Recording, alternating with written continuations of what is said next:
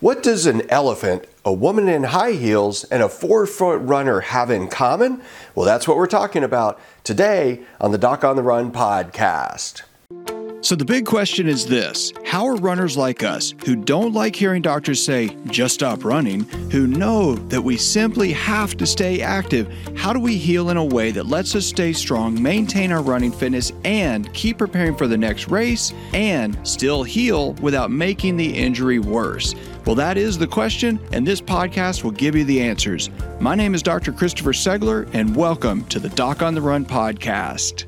Now, this may seem like a strange episode, but I was just having a conversation with a runner who is a not just a forefoot runner, but she's really a forefoot runner, like running on your tiptoes kind of forefoot runner. And one of the things that I brought up with her was a number of studies that have actually talked about the amount of pressure in the forefoot when a woman is wearing high heels.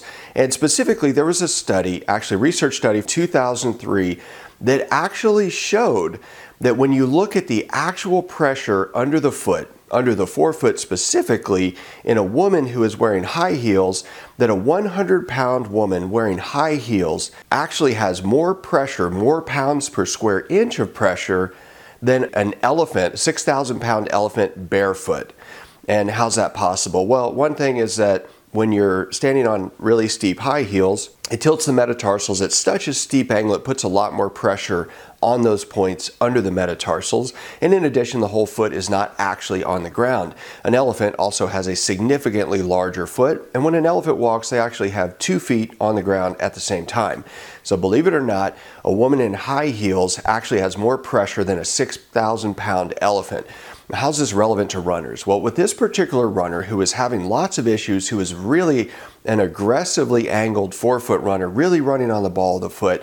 Although there's not a lot of research around this, it seems like if you're running way too far on the forefoot, that you actually are putting more stress on the foot because number one, the metatarsals are, are tilted up at a steeper angle, but also when you supinate your foot aggressively, landing and walking on your tiptoes basically, it keeps your foot locked and supinated and doesn't absorb forces as dynamically.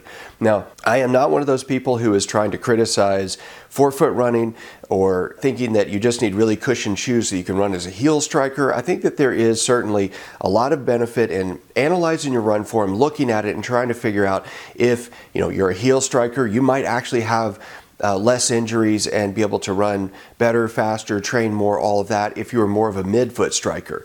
And although many really, really fast sprint athletes run on their toes the same way, they're not running marathons or ultra marathons. So it's really important to think about these things in terms of you specifically, your specific foot type, the way that your foot is hitting the ground when you're running, and see if that might be contributing to some of the trouble you're having. And sometimes some small adjustments, just decreasing the amount of steepness in your gait when you're a forefoot runner, might actually really help you. So if you like this episode, please like it, please subscribe, please share it with another runner, and I'll see you in the next training. Now, listen, if you really want to understand how bad your stress fracture really is, you have to understand the different forms of stress fractures. And this is something I teach to you in the Stress Fracture Masterclass. Now, it's free. You can go sign up. It's at docontherun.com slash stress fracture masterclass, all one word.